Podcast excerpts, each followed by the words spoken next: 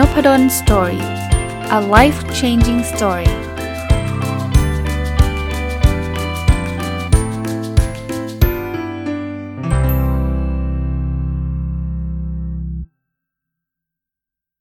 สวัสดีครับ ยินดีต้อนรับเข้าสู่นพดล Story Podcast นะครับ วันนี้หยิบหนังสืออีกเล่มหนึ่งที่อ่านจบแล้ว แล้วก็คิดว่าเป็นหนังสือ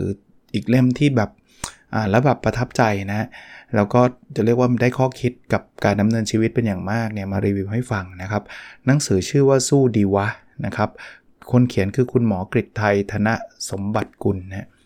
เริ่มต้นอย่างนี้ครับ จริงๆ เรื่องราวของคุณหมอกฤษไทยเนี่ยผมได้อ่านผ่านเพจ ชื่อนี้เลยนะครับสู้ดีวะนะมาสักระยะหนึ่งแล้วนะครับคุณหมอเนี่ยเป็นอาจารย์หมอที่มหาวิทยาลัยเชียงใหม่นะแล้วก็เป็นคนที่จะเรียกว่ามีมีทุกอย่างเรียกว่าเพียบพร้อมอะ่ะ คุณหมอเล่าในหนังสือให้ฟังผมผมเล่าเรื่องราวคุณหมอให้ฟังนิดนึงนะครับ ก่อนที่จะเป็นข้อคิดที่ได้นะคือคุณหมอเนี่ยเรียนจบที่โรงเรียนสวนกุหลาบนะครับก็ก็เป็นโรงเรียนเดียวกับผมนี่แหละนะครับแล้วก็หลังจากนั้นคุณหมอแต่คุณหมอเป็นรุ่นน้องนะฮะคุณหมอก็เรียนจบเสร็จปุ๊บเนี่ยก็ไปเรียนต่อเป็นหมอ ซึ่งคุณหมอก็เล่ามาในหนังสือว่ามีแรงบันดาลใจ ตอนแรกก็ไม่ได้ตั้งใจเรียนอะไรมากมาย แต่ว่าวันหนึ่งก็อยากที่จะเป็นคุณหมอช่วยเหลือคนเนี่ย ก็อ่านหนังสือ แล้วก็สอบติดที่เชียงใหม่นะครับ ก็เรียนจบที่เชียงใหม่ แล้วก็คุณหมอก็เป็นนักกีฬาด้วยนะครับ เป็นนักกีฬาบาสเกตบอลนะก็ร่างกายแข็งแรงมากไม่ไม่สูบบุหรี่นะครับดื่มเหล้าก็คิดเรียกว่าน้อยมากนะน้อยมากเป็นคนดูแลรักษาร่างกายมากๆนะครับ แล้วก็เรียนจบก็ไปเรียนต่อโทนะโหเรียนหลายสาขาเลยนะครับแล้วก็ก็เรียนจบโทแล้วก็มาเป็นอาจารย์แล้วก็สอนหนังสือเป็นอาจารย์หมอนะที่ เชียงใหม่นะครับ ทุกอย่างดูเพียบพร้อมนะครับ มีคนรักที่กำลังจะแต่งงานนะครับ ร่างกายก็ฟิตทุกอย่างกินอาหารสุขภาพนอนหลับพักผ่อนเพียงพอ คือเรียกว่าคือคือทุกอย่างพร้อมอะ่ะคือคือไม่ได้เป็นคนที่แบบสัมเลเทเมา ไม่ดูแลร่างกายไม่ใช่นะ แต่วันหนึ่งก็มาตรวจพบมะเร็งระยะที่ 4 ที่ปอดนะครับ ซึ่งมันก็เป็นอะไรที่มันแบบเฮ้ยคือแบบมาไงอะอารมณ์แบบนั้นอะแล้วก็ ก็พยายามรักษามะเร็งที่ปอด แต่ว่าตัวที่ยากก็คือมันลามขึ้นไปที่สมองครับ ซึ่งเวลาเราฉายแสงที่ปอดเนี่ยปอดตอนนี้ก็เหมือนกับบางบางบางข้างก็มะเร็งก็หายไปแล้วนะครับไอตัวที่มีอยู่มันก็ไม่ได้โตขึ้นแล้วมันก็เล็กลงอะไรเงี้ยซึ่งแสดงว่าตอบรับการรักษาดีนะแต่ว่าที่สมองเนี่ยเขาก็คุณหมอที่รักษาเนี่ยก็จะฉายแสงเฉพาะที่นะเพื่อไม่เป็นการทำลายเซลล์สมองอื่นๆ แต่ปรากฏว่า ไอ้ที่เฉพาะที่ที่ฉายแสงมันก็ไม่ได้โตขึ้น แต่ว่ามันมีก้อนใหม่เพิ่มขึ้นครับ ซึ่งอันนี้มันก็ทำให้เกิดการต้องลำบากนะครับ เพราะว่าต้องฉายแสงที่อื่นด้วย ซึ่งหมายถึงว่าอาจจะส่งผลกับเซลล์สมองอื่น ๆด้วยนะครับสุดท้ายคุณหมอก็ก็เขียนเพจขึ้นมาก็ชื่อว่าสู้ดีวานะเป็นเพจที่คล้ายๆ เล่าเรื่องราวของคุณหมอส่วนหนึ่งและอีกส่วนหนึ่งก็เป็นบทเรียนชีวิต จนกระทั่งคุณนิ้วกลม คุณเอนิ้วกลมเนี่ยได้ได้เชิญคุณหมอมาเขียนให้กับสำนักพิมพ์คูปชื่อหนังสือชื่อนี้สู้ดีวะตอนเห็นหนังสือเนี่ยคิดว่าซื้อแน่นอนนะซื้อแน่นอน แล้วก็ซื้อเนี่ยผมได้หนังสือตอนนั้นจากสำนักพิมพ์ KOOB มา 5 เล่ม 5 เล่มเนี่ยผมคงได้รีวิวหมดทุกเล่มนะครับ เป็นเล่มของคุณนิ้วกลมเองเล่มหนึ่งเล่มของคุณกระทิง ซึ่งผมรีวิวไปเมื่อวานเล่มเล่มหนึ่ง เล่มของคุณหมอกฤตไทเล่มหนึ่งเล่มของคุณทอฟฟี่ Bradshaw เดี๋ยวผมได้อ่านแล้วก็จะมารีวิวเล่มหนึ่งแล้วก็น่าจะมีเล่มของคุณพี่โจนะครับธนาเทียนอัจฉริยะเล่มหนึ่งดีทุกเล่มนะดูดูชื่อคนก็รู้เลยว่าดีทุกเล่มนะก็ซื้อมาในอ่านอ่านครบแล้วได้รีวิวครบแน่นอนแต่ว่า วันนี้อยากจะหยิบหนังสือของคุณหมอกริไทยมารีวิวนะครับ ข้อที่ 1 เลยครับ ชีวิตที่ดีคือชีวิตที่สามารถเป็นกำลังใจและเป็นพลังให้กับคนอื่นโอ้แบบแค่นี้ก็แบบซึ้งนี่ผมผมเล่าให้ฟังโดยไม่อายฮะเล่มนี้เนี่ยอ่านแล้วมีบางบางตอนของเล่มเนี่ยน้ำตาซึมเลยนะครับ คือคือคุณหมอเนี่ยพูดว่าคุณหมอได้ทำอะไรตามคือมีชีวิตที่ดีนะไม่ได้ไม่ไม่เสียดายชีวิตที่ผ่านมานะครับ แล้วก็ได้ทำอะไรที่แบบอยากตัวเองอยากทำมาแล้ว แต่ว่าส่วนหนึ่งที่อยากจะทำต่อนะเวลานี้ก็คือการเป็นกำลังใจและเป็นพลังให้กับคนอื่น บอกว่าบางทีเนี่ยไอสิ่งที่เกิดขึ้นเนี่ยมันมันทำให้คุณหมอได้มีโอกาสทำสิ่งนี้มากขึ้นนะคือมีประโยคหนึ่งในหนังสือที่คุณหมอเล่าให้ฟังนะว่าแฟนคุณหมอเล่าพูดกับคุณหมอว่า ถ้าย้อนเวลากลับไปได้ก็ดีสิเนาะจะได้แบบไม่เป็นไม่เป็นไม่เป็นมะเร็งอะไรเงี้ยคุณหมอก็พูดกลับมาบอกว่าไม่หรอกถึงถึงย้อนเวลากลับไม่ได้ก็ไม่อยากเปลี่ยนอะไรเลย เพราะว่าถ้าคุณหมอได้ได้สิ่งที่ที่เกิดขึ้นกับคุณหมอปัจจุบันเนี่ยทำให้คุณหมอได้มีโอกาส ทำสิ่งนี้ เราได้เขียนหนังสือซึ่งเป็นอะไรที่แบบเอาตรงๆนะครับว่ามันมันมันกระทบคนจำนวนมาก วันก่อนเจอคุณเอ๋นิ้วกลมเนี่ยคุณเอ๋บอกว่าโหยอดสั่งหนังสือเล่มนี้มหาศาลจริง ๆ เพราะว่ามันมันเป็นเรื่องจริงที่เกิดขึ้นกับคนคนหนึ่งซึ่งซึ่งมันให้ข้อคิดในการดำเนินชีวิต ผมชอบข้อคิดแรกเลยนะครับว่าชีวิตที่ดีคือชีวิตที่สามารถเป็นกำลังใจให้พลังกับคนอื่นนะพยายามเป็นใช้ชีวิตแบบนี้กันกัน บ่อยครั้งมากที่สุดเท่าที่จะทำได้นะครับ คุณหมอพูดอีกคำหนึ่งนะว่า คือสิ่งที่ที่คุณหมอเขียนนะคนอ่านเนี่ยคือพวกเราทุกคนเนี่ย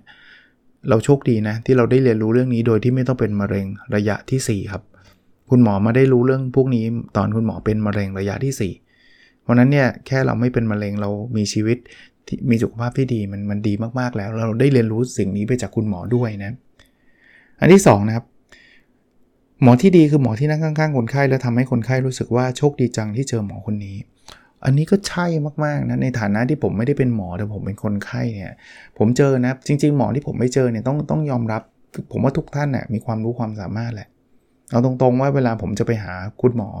ให้คุณแม่ให้คุณพ่อหรือหรือกับแม้กระทั่งกับตัวเองเนี่ยผมก็สืบนะคือคือก็ดูว่าคุณหมอเรียนที่ไหนยังไงเชี่ยวชาญหรือเปล่าเมื่องส่วนใหญ่ก็เก่งกันหมดแหละ แต่ว่า จะมีคนหมอบางท่านที่แบบมาแล้วรู้สึกแบบดีจังที่เจอเจอท่านนะ่ะคุณหมอกฤษไทยบอกอยากจะเป็นคุณหมอแบบนี้ซึ่งผมคิดเชื่อว่าคุณหมอกฤษไทยทำได้ และทำสำเร็จด้วยนะครับ แต่เป็นข้อคิดที่ดีมาก ๆสำหรับคนเป็นหมอนะคือบางคนเนี่ย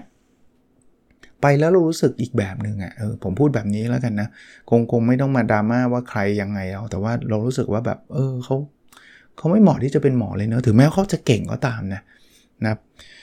ข้อ 3 ครับ อะไรที่เกิดขึ้นแล้วก็ยอมรับว่ามันเกิดขึ้นแล้วครับ ปล่อยวางอดีตอยู่กับปัจจุบันพร้อมที่จะไปต่อ อย่างคุณหมอเนี่ยมะเร็งระยะที่4เนี่ยถ้ายังฟูมไฟว่าไม่น่าเลยทำไมชีวิตฉันซวยอย่างนี้อะไรเงี้ยก็คงเป็นชีวิตที่เศร้าที่อยู่กับความทุกข์ตลอดเวลาถูกไหมคุณหมอบอกเกิดแล้วคือเกิดแล้วนะครับ ปล่อยวางมันไปไม่ต้องนั่งคิดหรอกว่า ตอนนั้นไม่น่าเลยอย่างนั้นหรือเปล่าหาสาเหตุอย่างงู้นหรือเปล่า คือมันมันย้อนเวลากลับไปไม่ได้ครับ อยู่กับปัจจุบันครับแล้วก็ไปต่อครับ จะต้องรักษายังไง คิดอะไรยังไง นี่ขนาดคนเป็นมะเร็งระยะที่4นะยังคิดได้ขนาดนี้ผมคิดว่าก็เป็นบทเรียนกับพวกเราทุกคนที่ไม่ได้เป็นมะเร็งระยะที่ 4 ผมว่าก็ก็อยู่กับปัจจุบันครับ แล้วก็พร้อมที่จะเดินไปต่อนะเรื่องปัญหาเล็กๆจะแหมจะพูดว่าเล็กก็ไม่ใช่ ปัญหาที่เราเจอผมคิดว่ามันคงเล็กกว่าปัญหาของสุขภาพที่คุณหมอเจอในในลักษณะของการเป็นมะเร็งระยะที่ 4 ที่คุณหมอ พบอยู่นะคุณหมอบอกว่า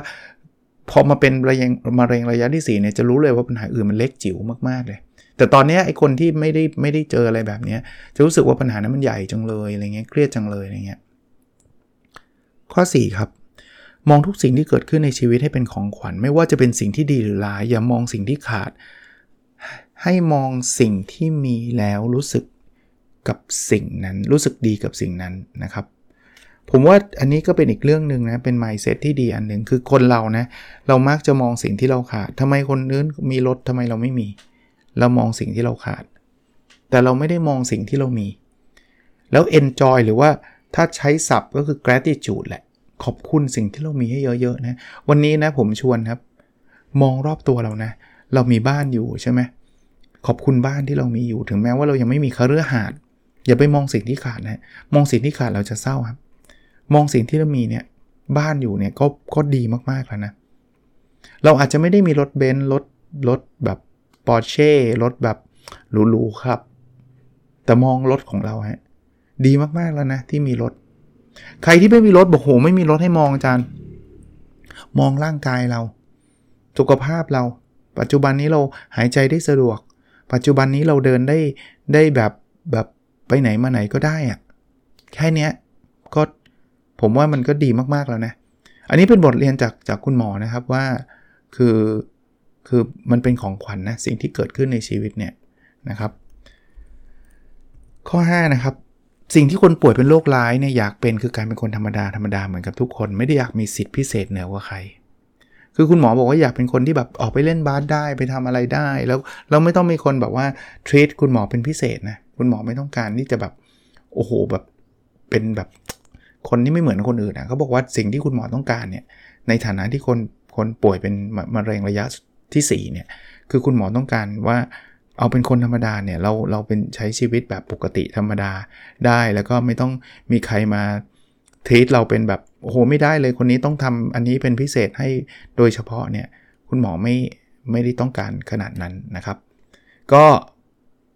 มันมันอดไม่ได้ต้องบอกแบบนี้ดีกว่า มันอดไม่ได้ที่เวลาเราเห็นคนป่วย เราก็จะมักจะเทรดเขาว่าเขาแบบไม่ไม่เหมือนคนอื่นอะซึ่งถ้ามองในมุมของคนป่วยเนี่ยผมคิดว่าคนป่วยไม่ต้องการ คนป่วยต้องการให้เราเทรดเขาเหมือนกับปกติเทรดเขาเหมือนกับคนทั่ว ๆ ไป ข้อ 6 นะครับ การที่เราจะสามารถทำอะไรบางอย่างได้ จะทำให้เรารู้สึกว่าเรายังสามารถควบคุมผลลัพธ์บางอย่างได้บ้าง ดีกว่าการคอยนั่งอธิษฐานถึงผลลัพธ์เฉยๆ อันนี้ก็เป็นอีกอีกอีกอีกเรื่องหนึ่งนะครับ คือการที่คุณหมอเขารู้สึกว่าเขาลุกขึ้นมาทำนู่นทำนี่ได้ด้วยตัวเองนะครับทำอะไรบางอย่างได้มันก็ยังรู้สึกว่าชีวิตมันมีความหวังอะถ้าเราจะแบบเออฉันทำอะไรไม่ได้เลยแล้วฉันก็ต้องรอว่าเมื่อไหร่จะแบบโรคมันจะมันจะหายไม่หายเนี่ย ผมคิดว่ามันก็คงแบบเศร้าอะ่ะ มันก็คงแบบซึมอะ่ะ อธิษฐานมันมันอึดอัดอะ่ะแต่ได้ทำอะไรได้บ้างนะ อย่างน้อยๆ ได้กินอาหารดีๆ เข้าสู่ร่างกายได้อะไรเงี้ย เรายังรู้สึกว่าเราพอจะ control หรือว่า influence แล้วกันนะ ใช้คำว่า influence ผลลัพธ์ของเราได้ระดับหนึ่งนะครับ ข้อที่ 7 นะครับ ทุกคนมีคำตอบของคำถามที่ว่าสู้ไปทำไมวะอยู่เสมอ อาจจะเป็นคนที่เรารัก หรืออาจจะเป็นสิ่งที่สร้างผลกระทบต่อชีวิตผู้คนก็ได้ คือคุณหมอเล่าถึงชื่อเพจ ชื่อเพจชื่อว่าสู้ดีวะ มันเป็นการตบบ่าตัวเองแล้วก็เตือนตัวเองว่า เอา้าสู้เดวะ ของแค่นี้สู้เดวะ สู้เดวะ สู้เดวะ แต่คุณหมอเนี่ยก็เล่าให้ฟังว่าบางทีโรคอะมันมันก็ทำร้ายร่างกายเราใช่ไหมของคุณหมอเนี่ยจนกระทั่งบางทีมันก็ท้อบางทีก็ถึงกับกึ่งกึ่งจะซึมเศร้าต้องไปหาหมอทางด้านจิตแพทย์เนี่ยมาช่วยช่วยช่วยดูแลด้วย เพราะว่านึกนึกภาพแม้แบบ มันเจ็บปวดนะ มันไม่มันทรมานมันอะไรเงี้ยมันก็มีคำถามแวบเข้ามาในหัวว่าสู้ไปทำไมวะคือจะสู้เพื่ออะไรวะแต่สุดท้ายคุณหมอจะรู้ครับว่าการสู้นั้นน่ะก็แน่นอนกับคนที่คุณหมอรักนะมันก็คุ้มค่าแล้วก็สร้างผลกระทบต่อชีวิตผู้คน คุณหมอว่าหนังสือเล่มนี้ก็เป็นอีกอีกอีกผลงานของคนของคุณหมอที่ผมบอกได้เลยนะว่า เป็นเป็นสิ่งที่สร้างผลกระทบกับชีวิตผู้คนได้แน่ ๆ หนังสือประเภทนี้มีไม่ค่อยเยอะนะมากนะแต่ผมอ่านนะครับ ผมอ่านงานนานประเภทนี้อ่านไหนๆพูดถึงแล้วขอพูดอีกทีอีกอีกอีกเล่มหนึ่งแล้วกันนานละชื่อ The Last Lecture เข้าใจว่ามีแปลไทยแต่คิดว่าไม่ไม่น่าจะมีจำหน่ายแล้วหรือเปล่าไม่แน่ใจ ภาษาอังกฤษเราไปเสิร์ชดู The Last Lecture เป็นอาจารย์ถ้าจำไม่ผิดอยู่คานากิเมลอนอาจารย์เก่งมาก ฝรั่งนะเป็นฝรั่ง แล้วอยู่ดีก็เป็นมะเร็งนี่แหละ อารมณ์เดียวกันเลย แล้วก็ต่อสู้กับสิ่งนั้นมาอะไรเงี้ยก็ให้ข้อคิดชีวิตที่ดีนะครับ ก็คุณหมอทำสำเร็จแล้วต้องบอกว่าคุณหมอทำสำเร็จแล้ว ในแง่ที่ว่าคุณหมอสร้างผลกระทบต่อผู้คนได้แล้วเราก็อยากให้ทำแบบนี้ได้ต่อไปเรื่อย ๆ ด้วยนะครับ ข้อ 8 ครับ ไม่รู้ว่าอะไรเกิดก่อนกันระหว่างชีวิตหรือความหวัง เป็นเพราะมีชีวิตจึงมีความหวังและเพราะหรือเพราะมีความหวังจึงมีชีวิต ไม่มีคำตอบให้นะครับไม่มีคำตอบให้แต่ว่าผมว่ามันมันมันส่งผลกระทบซึ่งกันและกัน มีชีวิตมันก็เลยทำให้เรามีความหวังว่าเราจะไปได้ต่อใช่ ถ้าไม่มีชีวิตความหวังก็หมดอยู่ตรงชีวิตมันหายไปแล้วอะใช่ไหมแต่ว่าการที่เรามีความหวังเนี่ยมันก็จะเป็นพลังให้เรามีชีวิตต่อไปนะความหวังเนี่ยมันเป็นเหมือนกับ ถ้าถ้าถามผมมันเป็นเหมือนน้ามันเนะี่ยคือคือชีวิตมันเหมือนรถนะคือถ้าไม่มีรถก็ไม่มีน้ำมัน ก็มันไม่มีรถมันจะมีน้ำมันได้ยังไง แต่มันถ้ามีน้ำมัน แต่เอาไหมถ้ามีรถแต่ไม่มีน้ำมันรถมันก็อยู่นิ่งๆ มันก็ไปไหนไม่ได้ใช่ไหมเพราะฉะนั้นเนี่ยมันต้องมีทั้งคู่มันถึงจะพาชีวิตเราไปข้างหน้าได้ ข้อ9เนี่ยเป็นเป็นข้อที่ผมคิดว่าตกผลึกได้ชัดเจนก็คือ ชีวิตธรรมดาคือชีวิตที่ดีที่สุดแล้วนะครับ เพราะนั้นผมผมเชื่อมั่นว่าคนฟัง นบดอนสตอรี่พอดแคสต์นะเวลานี้ส่วนใหญ่ก็แล้วกันนะแล้วแล้วขอให้เป็นทุกคนด้วย จะเป็นคนที่มีสุขภาพแข็งแรงอยู่ เป็นคนที่ที่ที่ไม่ได้มีความทุกข์ความเจ็บป่วยทางด้านร่างกายขนาดเทียบเท่ากับที่คุณหมอเจอนะคือแน่นอนอาจจะมีปวดขาปวดหลังปวดไหล่อะไรเงี้ยนั้นนั้นปกติ แต่ว่าเอาทั่วๆไปเนี่ยจะไม่ได้เจอแบบอย่างที่คุณหมอเจอนะเพราะฉะนั้นเนี่ยผมเชื่อว่าเราเราสามารถที่จะขอบคุณชีวิตเราตอนนี้ได้เลยนะครับ ไม่ว่าจะยากดีมีจนกันขนาดไหน จะจะมีความทุกข์ความอะไรขนาดไหนเนี่ยสุดท้ายเนี่ยที่เรามีอยู่เนี่ยผมคิดว่าก็ดีมากๆแล้วนะครับคุณหมอก็บอกอยู่ในหนังสือที่เมื่อกี้ก็เล่าให้ฟังว่า คุณหมอมาเรียนรู้สิ่งเขาเรียกสัจธรรมชีวิตพวกนี้หลังจากที่เป็นมะเร็งระยะที่ 4 แล้วเนี่ยแต่คนอ่านทุกคนเนี่ยไม่จำเป็นต้องเป็นอย่างคุณหมอ เราสามารถที่จะขอบคุณชีวิต มีความสุขกับชีวิตได้ทุกวันนะครับ โดยที่ไม่จำเป็นที่ต้องเป็นอย่างคุณหมอนะครับเอ่ออย่างที่ผมบอกอ่านแล้วมีน้ำตาซึมอยู่ระยะเป็นระยะนะครับ เพราะว่าก็ก็มันก็อินในแง่ที่ว่าเรารู้สึกแบบฟิลในในในมุมที่คุณหมอกำลังเล่าให้ฟังนะว่าคุณหมอกำลังจะผ่านอะไรแล้ว ทุกวันเป็นวันที่ดีคุณหมอก็ยังใช้ชีวิตแบบมีอยู่ช่วงหนึ่งก็แข็งแรงขนาดออกไปเล่นบาสได้นะครับ ก็ก็ดีใจด้วยแล้วก็ ก็มีช่วงที่ดาวลงไปแย่ลงไป หรือว่ามีบางช่วงที่คุณหมอก็ลุกขึ้นมาแบบไปเที่ยวต่างประเทศนะครับวันก่อนได้เห็นคุณนิ้วกลมโพสต์ว่าคุณหมอจะมาแจกลายเซ็นใจมีมีทั้งดีใจและและและเป็นห่วงคือดีใจในแง่ที่ว่าผมจะไปขอลายเซ็นนะแต่ก็เป็นห่วงว่าคุณหมอจะไปเจอคนจำนวนมาก แล้วคุณหมอก็มีความอ่อนไหวทั้งด้านร่างกายเดี๋ยวติดชงติดเชื้อมาจะยุ่งกันไปใหญ่หรือเปล่านะอันนั้นก็ก็ ก็เป็นห่วงแต่ว่าพอตอนหลังทราบว่าแคนเซิลไป ซึ่งซึ่งผมก็เอาเสียดายนิดๆว่าไม่ได้เจอคุณหมอ แต่ว่าแลกกับเรื่องของความแข็งแรงของคุณหมอเนี่ย ผมว่าคุ้มคุณหมอไม่ต้องมาหรอกนะครับเพราะว่าถ้าถ้าถ้า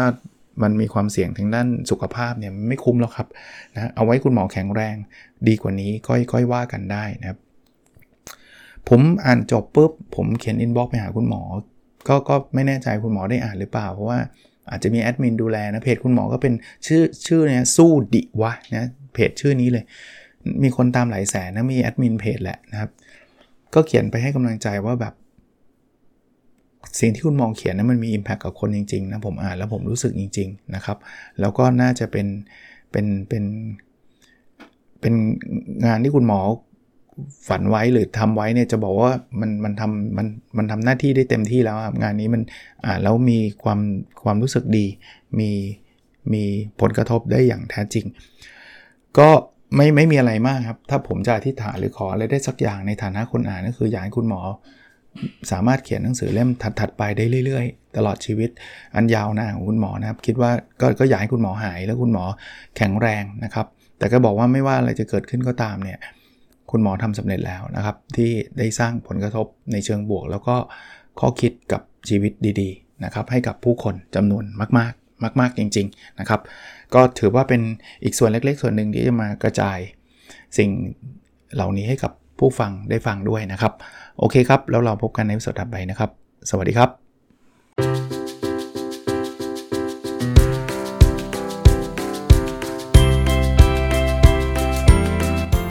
n o p a d o n Story a life changing story